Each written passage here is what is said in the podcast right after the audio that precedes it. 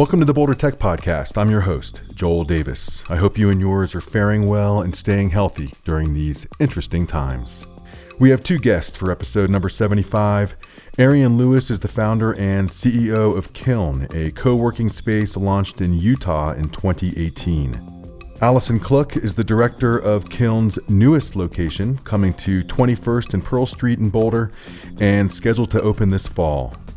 We talk about why they chose Boulder, the future of the workspace, and the challenges and opportunities that the coronavirus presents to the co working sector, and Kiln's vision for actively integrating a sense of community into the workplace. All of that and more as the Boulder Tech Podcast speaks with Arian Lewis and Allison Cluck from Kiln. When was Kiln founded? Kiln was founded in 2018. We opened our first location in Salt City in November of 2018. And then we have subsequently opened two additional locations, and we have two others under construction at the moment. Where are the existing locations? So the existing locations are Salt Lake City. We're a Utah based startup, but we actually are going to be expanding throughout the West. So we're based in Salt Lake City, Utah. We have a location in Lehi, Utah. Um, we're also opening up in Park City, Utah. And we just opened a second location in Lehi the first location so well that we needed to expand. And now we're opening in Boulder, Colorado uh, this fall on September 1st. And how did the idea for Kiln come about? Joel, my, my background is I worked in real estate for eight years coming out of college, actually in Nevada, working in retirement housing. I built retirement communities. And I saw how important a community could become Granted, a tech ecosystem is very different than an ecosystem for retirees. There are some commonalities. I then went to business school in the UK. And while I was at business school, I studied co working actually. I saw a lot of parallels between my previous work and co working. And I got into the tech world and joined a tech startup, actually, co founded a tech startup with a group of classmates called Tech Capital. Tech Capital was an Oxford based startup we listed the company on the London Stock Exchange, and it did well. And after that, I was recruited by Barclays. And Barclays, as some of you may know, is a large British bank, 326 year old bank. And they were steeped in a very bureaucratic culture. They had a desire to reach out to the fintech ecosystem, but didn't really know how. And because Tech Capital, the company I had uh, been a part of founding, was an open innovation company, and I, I, had been studying open innovation as part of my graduate work. Barclays decided that what they wanted to do was employ an open innovation strategy to build new products and services with startups. And they needed a medium through which that could be done. And so we decided to build a co working space. Uh, we built it in Mile End, East or Whitechapel, London, if anyone listening is familiar with that part of London. It's not a very fancy part of London and very different than what Barclays was used to. Uh, but we hosted some of the very first Ethereum meetups with Vitalik. We had um, some of the earliest people in Bitcoin and blockchain were working there. Some really cool tech companies now that are large companies have come out at original location. We didn't have any air conditioning or heating. Uh, we took an old uh, Harrods of East London, it was old retail store, big old department store, and we we refurbished it. And that was the first co-working space that I built. And from that, we launched a brand called Rise. And Rise is now a global co-working brand. It has locations in London, Tel Aviv, New York, Cape Town, South Africa, Mumbai, Vilnius, Lithuania, Manchester, England, really all over the world. And I got the experience of being able to bring a new co-working product in many cases the first co-working product to some of these markets like lithuania or cape town south africa. Even in mumbai we were one of the, the very first movers.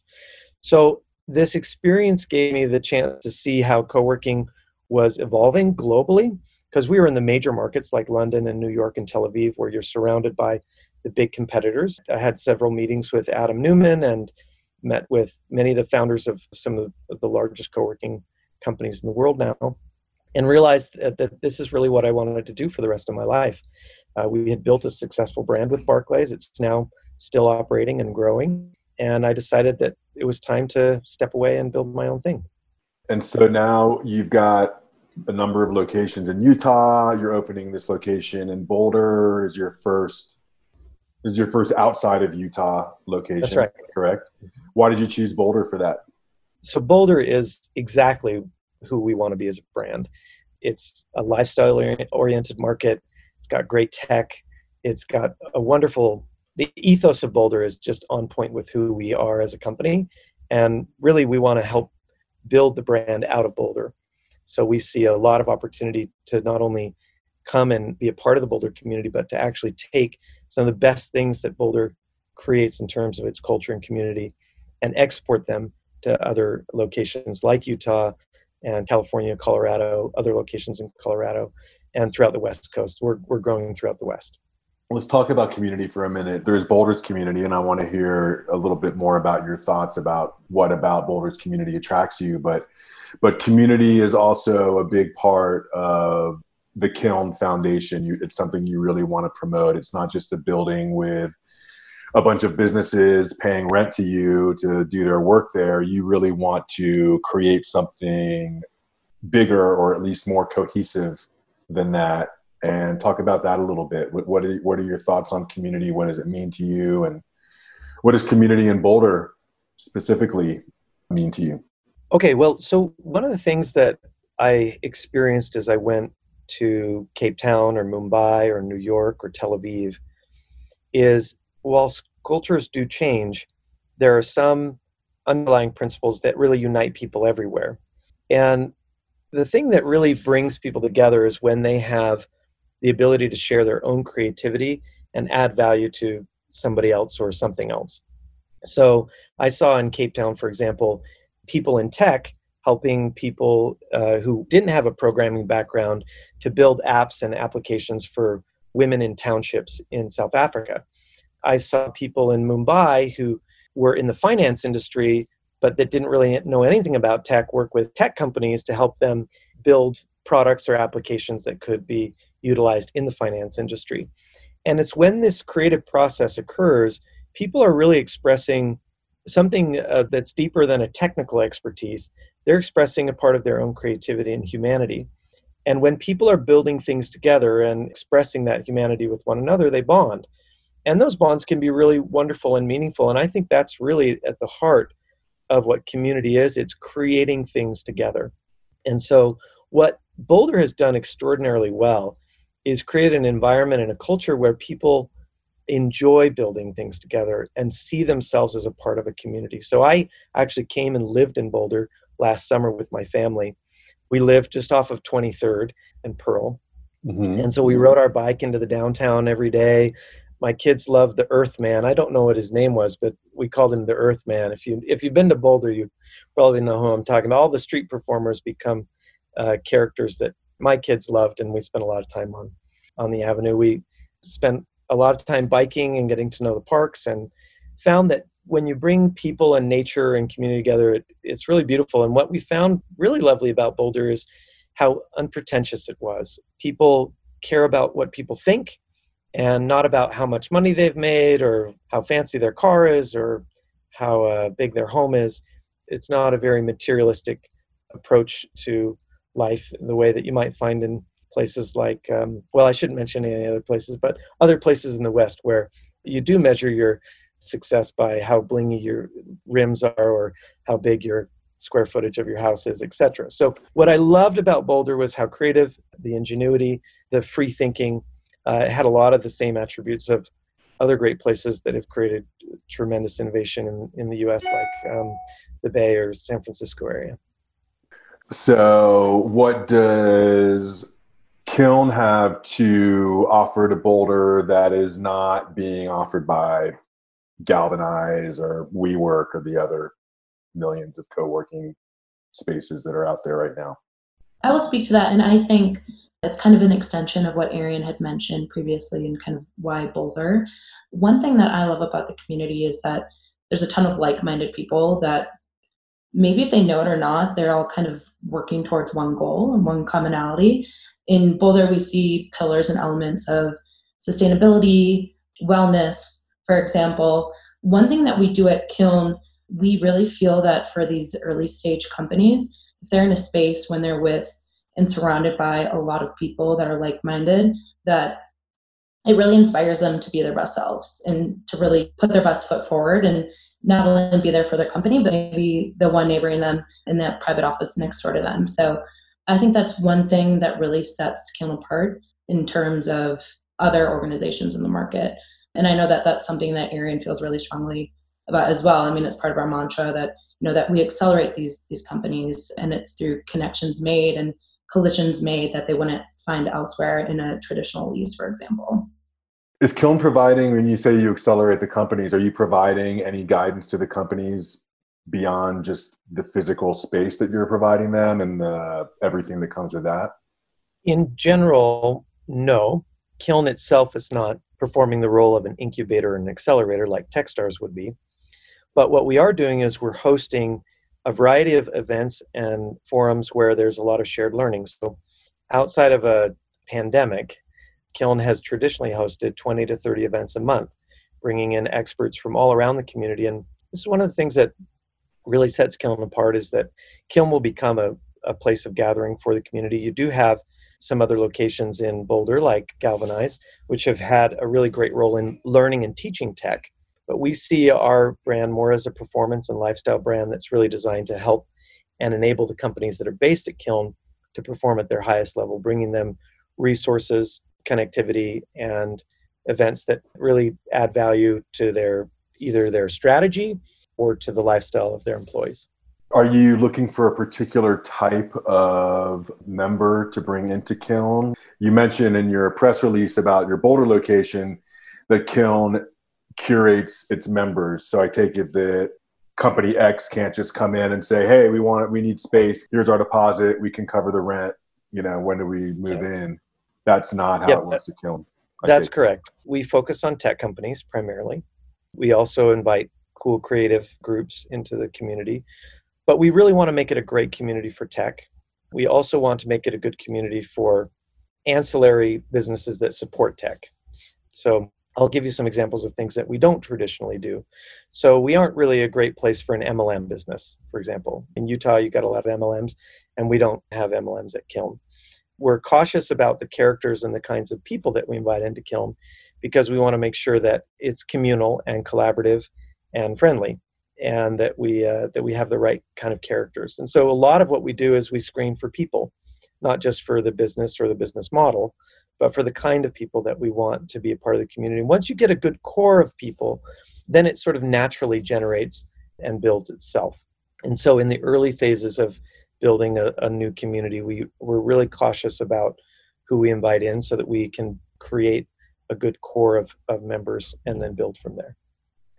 So, you're bringing in this particular type of membership to create this community and we have we have roughly a thousand members right now just so you're aware. Okay. Um, so we've got about a thousand individuals that call Kiln home in one way or another here in Utah. Wow, that's impressive. Have you started yeah. spaces in Boulder yet? Yes, we have. Mm-hmm. We've just started. So anybody that's interested can contact Allison. Uh, her email, I'm going to give it out, allison.k at kiln.co. At what percent of capacity are you for Boulder right now? we're just starting our marketing process. So we've only signed up a few members. So we're in the very early phases. We plan to open on September 1st. I just took a ride by your location the other day and you still got a little work to do to hit that date, looks like. It's it's been a 2-year project, Joel. This is the longest, most complicated project I've ever been a part of. And uh, we've put a lot of heart and soul, a tremendous amount of love into that building Mm-hmm. It's actually seven buildings that are being combined into one on Pearl Street in Boulder. So, as you can imagine, doing anything in Boulder is challenging, candidly, because the city's very protective about what gets done in Boulder. Mm-hmm. Um, but doing it during the midst of a pandemic is even more complicated. So, yeah, as somebody who just finished a basement renovation that took over a year, I can relate. Yeah. Uh. this is this is. But what's lovely is it's a repurposing of some buildings in Boulder. That each one of them has a story. One was a futon store. One was a place where people were building furniture. One was a collective of artists, and one was a yoga studio. One was a plumber shop. So they all have a story and a history to them. And they're owned by a gentleman who's born and raised in Boulder and, and one of the most notable developers in Boulder, candidly, a person who puts a lot of time and investment into repurposing beautiful older buildings. And uh, I think that when people feel the character of this space and the history behind it, they're going to realize how, how unique and special it is. Who's the owner? John Reynolds. So you're about two years into this, and you've got big plans for opening this fall in Boulder, and then coronavirus hits. How is that affecting things? Well, I'll just say that our approach has been to be very proactive with our members as it relates to COVID. So we immediately reached out to every single member, and we've had regular ongoing conversations to help each member navigate through this. In some cases, it's uh, meant that they've that they've discontinued their membership at Kiln, or we've worked through discounts. But about 70% of our members have stuck with us and have continued to utilize Kiln to some degree throughout COVID. We also set our minds at work in terms of developing new solutions. So we've implemented more than 20 new solutions into Kiln, including a very compelling technology from a company called RGF, which is a plasma and UVC technology that goes into the HVAC systems that's able to neutralize a sneeze within three feet. So 98 or 99% of the germs, depending on the technology that we use, can be neutralized within three feet by using an ionized friendly oxidizer technology that goes into our HVAC systems. It's high end, it's military and hospital grade. It's totally friendly and it's been in use for more than 20 years. It was used against the SARS and H1N1 epidemics in China. And it's available commercially, but because of the cost, a lot of folks don't go after it. But we've implemented that. We've also implemented an antimicrobial brass key system. All of the doors at Kiln or any common touch points can be uh, accessed using a brass key. So you don't actually have to physically touch anything. We also, of course, are taking precautions in addition to that in terms of additional cleanings, modifications to our food and beverage, the use of masks in some areas. And so there's lots of ways that we can keep people safe. And candidly, over the last three months, we did have one individual at the very beginning of the epidemic who got sick and he had been to Kiln. But we have not really had any other issues with a thousand people. We have no cases of community spread in our space. We've had zero issues with like a team working together, multiple members of a team getting sick. None of that has happened. So we've been fortunate, I guess you'd say, and some of it is just proper engineering and good planning to make sure that when people come to work, they're safe as someone who or, you know both of you i'm sure are talking to representatives from a lot of different companies these days what's the range of i guess the temperature of these companies in terms of covid and wanting to come back to being in a in a community space not just with their own businesses but then you know where they can at least have some semblance of i know what my employees and coworkers are doing, but I have no idea what the company across the room is doing. So I'm just curious what the business feeling is out there. I think I'll touch on that briefly. Um, know, as Arian discussed, a lot of kind of the, the notions and actions that we're taking as a business against COVID, or you know, to safeguard COVID. What is more almost an interesting conversation is um, how the narrative of flex office space and and co-working has kind of come to light at this time, and it's it's really interesting to navigate and how it falls, you know, concurrently with the opening of our Boulder site. So it's just interesting to kind of get a pulse on, you know, really what our current member companies need and how they're continuing to reevaluate what their needs will be like over the course of say the next six months the next year really taking into consideration the impact that covid has not only had on them personally but as also in their day-to-day office life in terms of gauging the temperature I, I think it's really difficult because companies aren't only speaking from the standpoint of say their their founder or CEO, but also the concerns of of every individual on their team. So they're not taking these decisions lightly on how to implement kind of a, a rephase back to work strategy. So I think, um, and, and also the, the, cadence at which communities uh, are coming back to work is, is quite different. So say, for example, Boulder, I think, is, is moving maybe one or two months behind the Utah market. So the way in which these companies are integrating back into the office looks a little different and it's a little bit more segmented. So those trends will be really interesting kind of as we continue to have these conversations with with companies that are considering Kiln and, and co-working as, as a huge strategy as they decide what they want to do with their traditional lease. Yeah, I think it's the death of traditional lease in my mind. I just don't see why or how a, a company that's even big companies right now, it's hard to see five years into the future. So signing a long-term lease is going to become increasingly challenging for companies, but the need to collaborate is still going to be high. So I don't see remote work replacing the office. I see it demanding more flexibility from the office. So the office needs to be more flexible. When you do come to the office, the quality of the experience needs to be high, and there needs to be a good deal of space to collaborate. And the purpose of the office is going to change slightly because people are going to be able to do some activities from home more effectively, potentially, but they're still going to want to connect with their team. So the future could look like, you know, somebody working remotely from home, maybe two days a week or three days a week, and coming into the office two or three days a week, and uh, using the office for the kinds of collaboration, meeting times, etc., that are really effective when done in person. And using the home office for the kinds of deep work or potentially undistracted work, provided you don't have too many distractions at home, which is depends on your personal circumstance. But the, the home office or the home may have a purpose as well. The other thing is that remote work is going to enable tons of flexibility. So firms that you may be living in San Francisco and paying an astronomical amount in rent, you might find that you'd rather live out in Colorado and commute in to meet with a smaller team of your colleagues in Boulder. So we'll see how how that changes the patterns of work in the big metropolitan areas and how that impacts suburbia. Yeah.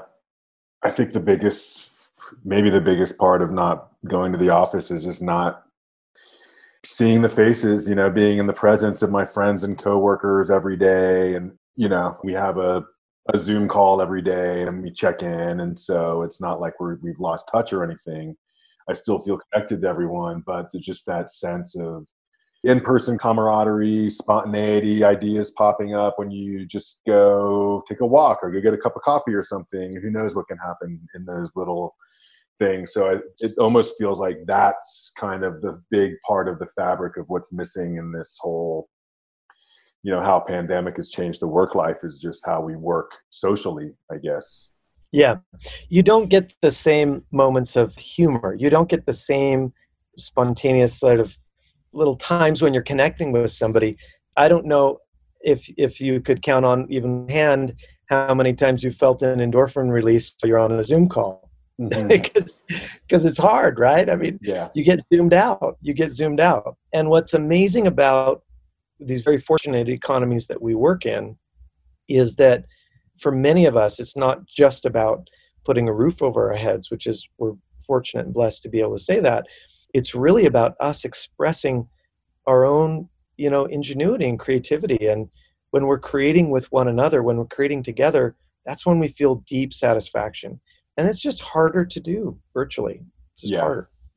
Just to zoom out for a minute maybe that's a potential opportunity that is being provided by this situation is that we've all been forced to kind of slow down a little bit and can maybe take a step back and see what's important in the work thing and see how yeah actually i can get a lot of work done at home on my own but the thing that i'm really missing is those connections with people being in their presence and you know we see each other on Zoom and it's great, but then you see each other in person. And not only is it great, it's just like the realization of how great it is to really like, wow, it is really great to see you.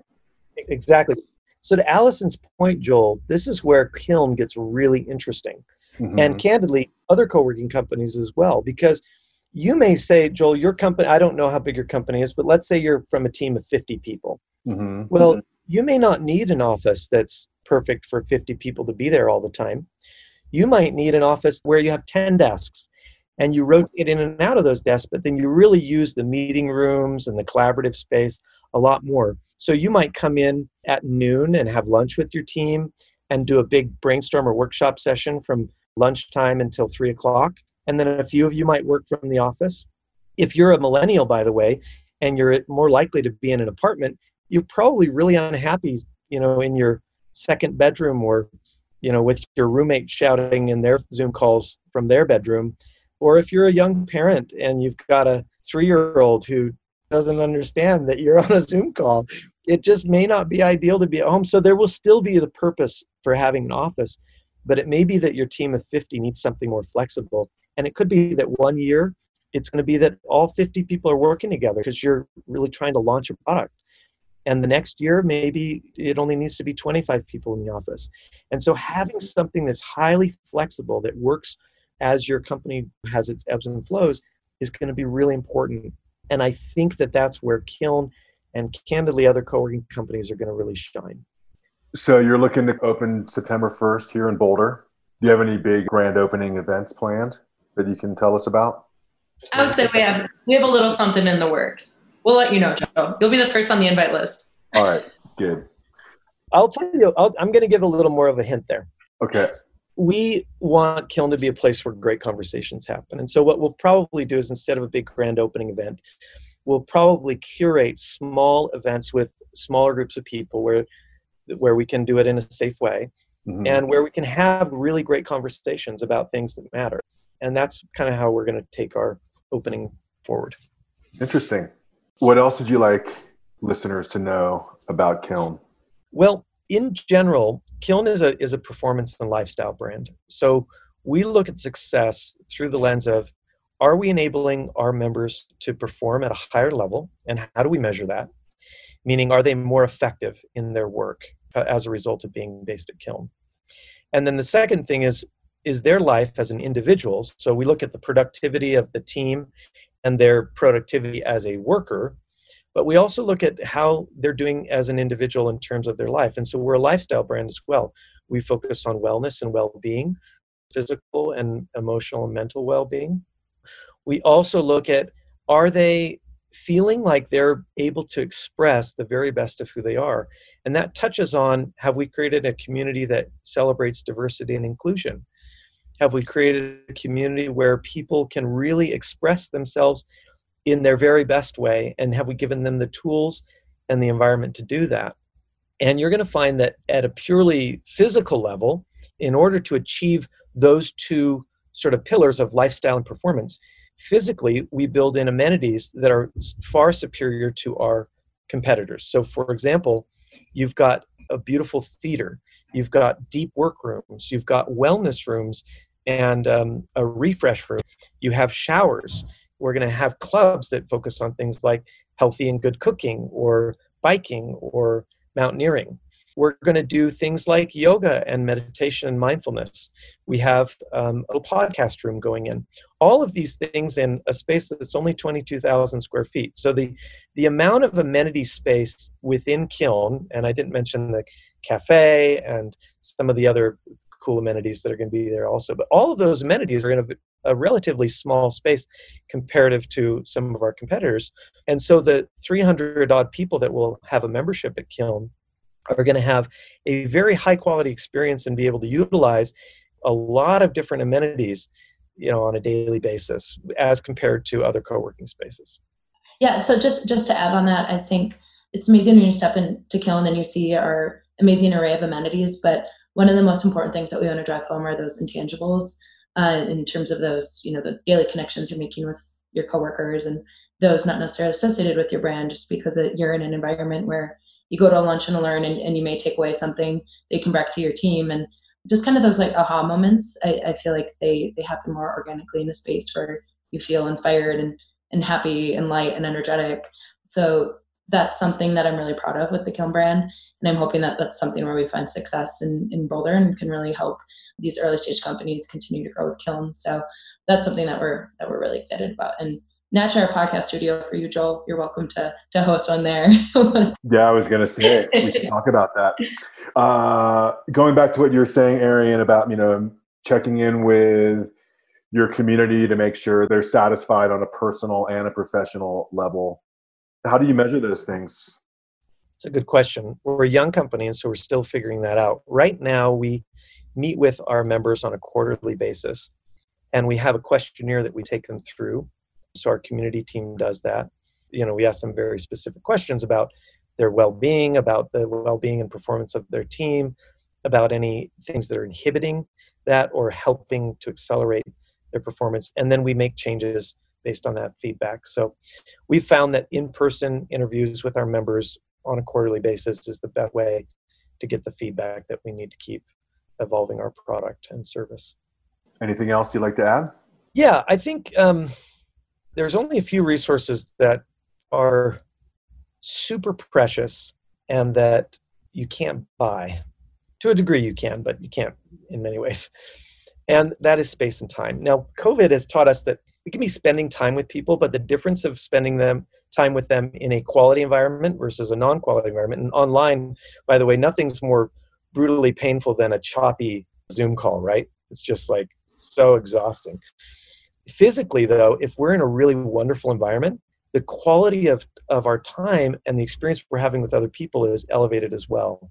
And so, because you can only be in one place at one time, it's really important to make that place and time count.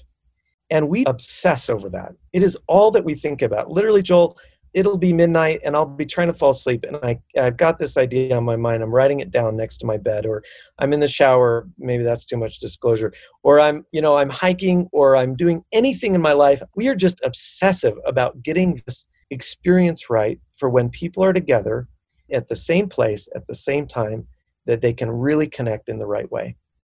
And that's what we're going to do extraordinarily well in Boulder. And Boulder cares about that. You know, some people care about, you know, how big my desk is or something more physical or less important, candidly. Boulder really values connectivity and people and time. And they don't care if you're wearing flip flops or if you've got a fancy bag on your shoulder. It doesn't matter to them. What matters is the quality of the content and the conversation and the connection. And that's what we're going to do very well.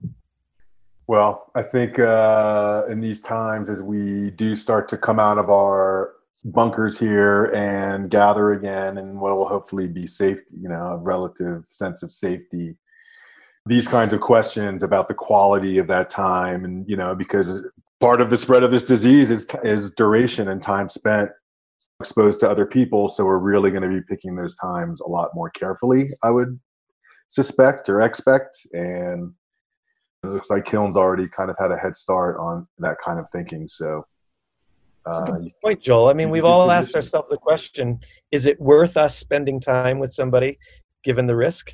Mm-hmm. Right. We've asked ourselves that question over the last couple of months, but we really don't ever get the minute back that just passed. It never comes back to us. Yeah. And so, if we're going to spend that time, we want it to be quality. And uh, I'm really excited, Joel, to, to bring you through Kiln and uh, to show you how we, we're going to create this high quality experience, one that has candidly come after many years of, of work and, and experience. I didn't mention this before, but Lee Radford, our creative director, has been designing and developing co working space for 12 years. He's based out of London. Our design team is based out of London.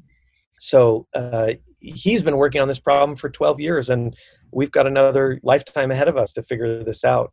But it's, it's a really exciting journey because it's one that really matters. Well, it does sound exciting, and I'm very curious to see uh, how it all plays out here in Boulder. I want to see how that building looks. I'm a big fan of architecture, uh, but I just want to see how the building looks and see what you guys do and see how it all plays out. So let me be one of the first, probably not the first, to welcome you to Boulder. And we'll stay in touch and see how things progress at Kiln. Thank you. Arian Lewis and Allison Cluck from Kiln Thank you very much. Cheers. Thank you so much for having us, Joel. Take care.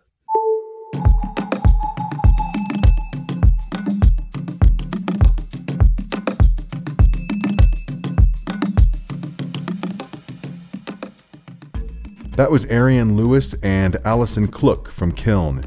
Learn more at kiln.co and follow the company on Twitter at Meet at Kiln. The Boulder Tech Podcast is made possible in part by Glider, a Colorado based community movement and nonprofit that produces Boulder's Ignite and TEDx events, as well as Boulder Startup Week. Learn more and consider a donation at glider.com. Our intro music is by Eccodek. Hear more at eccodek.com. That's E C C O D E K. Our outro music is by Earthrise Sound System. You'll find them at earthrisesoundsystem.com. The Boulder Tech Podcast is produced by me, Joel Davis. Your feedback, criticisms, comments, and guest suggestions are welcome. Reach me at joel at dojo4.com. Thanks for listening. We'll see you back here for the next episode of the Boulder Tech Podcast.